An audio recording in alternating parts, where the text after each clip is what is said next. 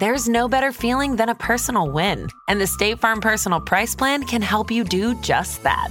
Talk to a State Farm agent today to learn how you can bundle and save with the Personal Price Plan. Like a good neighbor, State Farm is there. Prices are based on rating plans that vary by state. Coverage options are selected by the customer. Availability, amount of discounts and savings, and eligibility vary by state.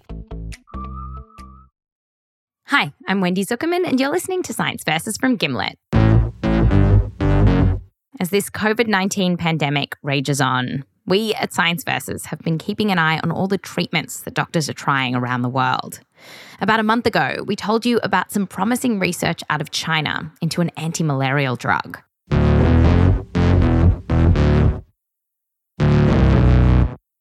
It was pretty obscure back then.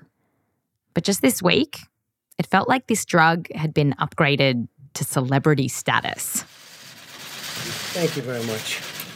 At my direction, the federal government is working to help obtain large quantities of chloroquine. And people all around the world have really latched onto this idea that this drug could help fight this coronavirus. Google searches for it soared.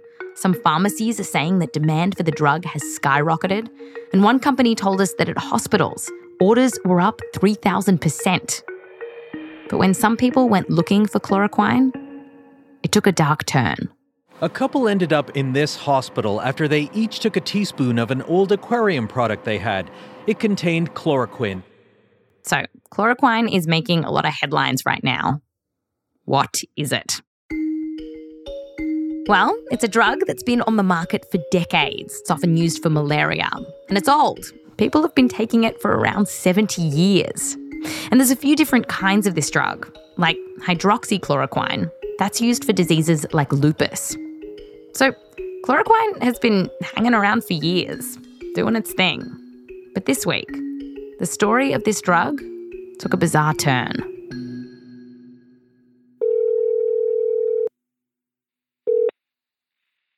Hello? Hi, can I please speak to Daniel? Yeah, this is Dan Brooks. Dan is a professor of toxicology and the medical director of the Banner Poison and Drug Information Center in Phoenix, Arizona. People call his hotline when they're worried they've been exposed to something toxic. So we take calls from from people dealing with occupational exposures, rattlesnake envenomations. Wait, did you say rattlesnakes? Yeah, yep. That's the second one you said. Yeah, we get uh we get like about 80 or 85 rattlesnake patients a year. But recently, something else has been rattling Dan. As the coronavirus started to spread in the US, Dan was getting worried that people would take matters into their own hands and start using homespun treatments and Dr. Google to cure all their coughs and fevers. We've seen it happen dozens of times before. I mean, you know, we just see, we've seen this with uh, influenza when we've had bad years with influenza and, you know, we've seen this over and over again. Yeah, Dan says for the flu, people will try all sorts of stuff. And in this pandemic, he says people were even calling his poison center to see if they should take bleach to avoid getting sick with this coronavirus. And so we just knew when, as more and more things were being promoted to uh, heal or prevent COVID, so we just tried to get out and, and warn people. Last Friday, Dan's team reached out to some media to try to get the word out about this. So we released that, and unfortunately, within 48 hours, we had our first event. You know, our, our prediction came true. Dan's Poison Center got a call from a couple in their 60s. This pair had heard all the excitement around chloroquine. And then they got concerned about some vague symptoms that they interpreted may have been for coronavirus. Do you mean like a sore throat or a cough, something like that? Correct. So our understanding that it was only the husband, but they became concerned about it and they decided that um, they may be able to prevent or treat coronavirus with a, a home product that contained chloroquine. The woman involved talked to NBC about what happened. She said that she saw this stuff in her pantry that had chloroquine in it. It was something that she'd used to keep her fish healthy. And I just saw it sitting in the back shelf and said, hey, isn't that that stuff they're talking about on TV? And yeah, it was. They decided to take some. They mixed it with soda and pretty quickly started to feel sick. It happened so fast. It got so bad so fast. Here's Dan Brooks again. And within 30 minutes of taking this powdered substance, both of them became uh, sick. And the wife had significant vomiting, which may have saved her life because that you know all this vomiting helped her not absorb this potentially deadly drug. But her husband took a turn for the worst. He had uh, abnormal heart rhythm, and the electrical activity in his heart was not normal. Um, the paramedics and, and, ER folks did as much as they could and did everything right, but he, he apparently had a very, very massive ingestion and he was not um, uh, resuscitated. He died in the emergency department.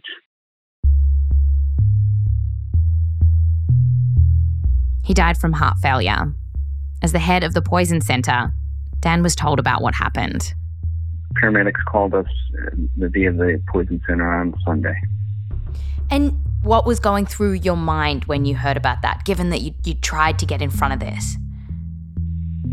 Uh, I, I, don't know. This I've been doing this for 20 years, so this this happens to us almost every week. So, but it, you can't blame people for being afraid.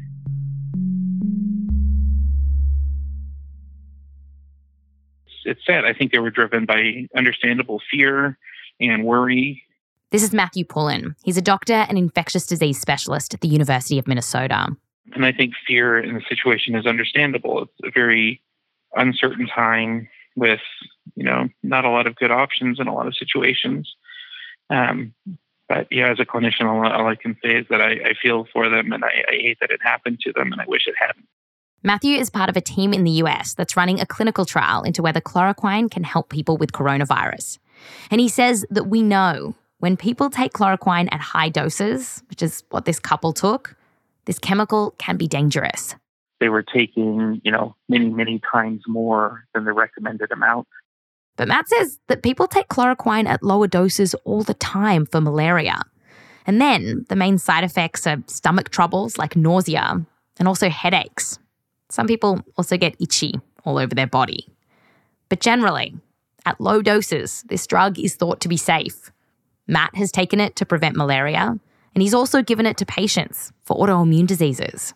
You know, it's a drug I, have personally prescribed it probably a hundred times. You know, it, uh, it's very, very safe. I've never had anyone that had adverse effects from it. Taking it chronically. The upshot here is that dosage is super important. Chloroquine is not something that you want to be self medicating with. But at the right dose and for short periods, it can be safe. The big question, though, is can it actually help people with coronavirus? Okay, so first you have to know that a virus wants to copy itself to make more tiny particles so that it can spread into more and more and more cells. And to do that, it first has to get into our cells. So it binds to what's called a receptor, and that triggers this process. And then the cell ingests it into a little pocket inside the cell. This process of getting ingested is called invagination, which is great. It's just a great word invagination. But what's actually important here is that when a virus gets into that little pocket in our cells, the cell is like, whoopa, you, you gotta go. It tries to digest it, a lot like our stomach, you know, shoots acid into itself to digest food. That's kind of what the cell is doing. And so, to get rid of this nasty virus, the cell will squeeze acid into that pocket. But it turns out this strategy backfires because the coronavirus it actually wanted the cell to shoot that acid all along. You see, the virus needs acid to reproduce, to get more virus particles. Correct. Yeah, yeah. So it's kind of taking advantage of a self defense mechanism the cell has. That's very rude. Yeah, very rude. and here's where our old pal chloroquine comes into the mix. We think that it tells cells, stop it with that acid thing. It steps in to put the brakes on that process. Or as Matt says, right, it alkalizes or raises the pH. In this case, you want to be basic. Okay, so by slowing down this acid thing and keeping the virus from copying itself, chloroquine could delay the spread of the virus in your body. Karla Satchell, a professor at Northwestern, described it to us like this Anything that slows down this cycle of one virus makes 100, 100 makes 10,000, 10,000 makes a million. Anything you can do to slow that down gives your body time to mount this immune response. Chloroquine is thought to do some other stuff too, like dampen down inflammation, which is a big part of why this coronavirus makes some people so sick. Okay, so that's how researchers think chloroquine might stop this virus. But does it actually work? Well, there are a couple of studies done in petri dishes where it looks like putting chloroquine onto cells protects them from getting infected with coronavirus. And we got a hold of some very early, unpublished data coming from a clinical trial in China. It had around 200 people in it, and it found that those who got chloroquine, well, their fevers went away faster than those who didn't. But what might have kicked off a lot of this talk of chloroquine was a study out of France. It took 36 people with this coronavirus and gave 20 of them hydroxychloroquine. Some of them got an antibiotic too. And the researchers said that this treatment eliminated the infection in some patients. It did look very promising, but um, kind of our the, the attitude that's been going around is that it should be viewed with with caution. The reason that Matt isn't that excited is because the study was basically a small grab bag of different patients, and not all did well here. One died, three were sent to the ICU, and just generally, it's a pretty small study. It's definitely a good first step, and it's definitely meaningful, but there's still a question of how meaningful. On top of this, another small study of 30 patients in China found that hydroxychloroquine didn't help their symptoms. So, what to make of all this? Well, we need more data. And there's actually more than a dozen clinical trials looking into this right now. And one of them is Matt's. In the last week, his team has started recruiting people from all across the country, and he's trying to see if hydroxychloroquine can help people who are sick, but also in a separate part of the trial, they're giving it to people who have been exposed, like healthcare workers, to see if it can keep them from getting the virus. They've already enrolled around 500 people. Quite a few in a very short amount of time. Yeah. W- when do you think you'll get results? We're hoping in four to six weeks. Near the end of April, we'll have a preliminary sort of thumbs up, thumbs down answer on whether this is working or not. Four to six weeks. And while we're living in self isolation, this might feel like an eternity. In the land of science, it's the opposite. Many trials like this take years to recruit enough people and then analyze the results. Quite honestly, it's it's a, a, an insanely fast turnaround time in a clinical trial. I mean, pardon me, uh, it's not coronavirus, my cough at least. It's right. We're social distancing. We're, we're social distancing. Right, yeah. at least we're over the phone, so it's different. yeah. And you know, since we we are in desperate times, or we're heading into desperate times. For doctors on the front lines now, if they do have patients that aren't doing well at all, should they just give them this drug, you know, given even with this preliminary data we've got?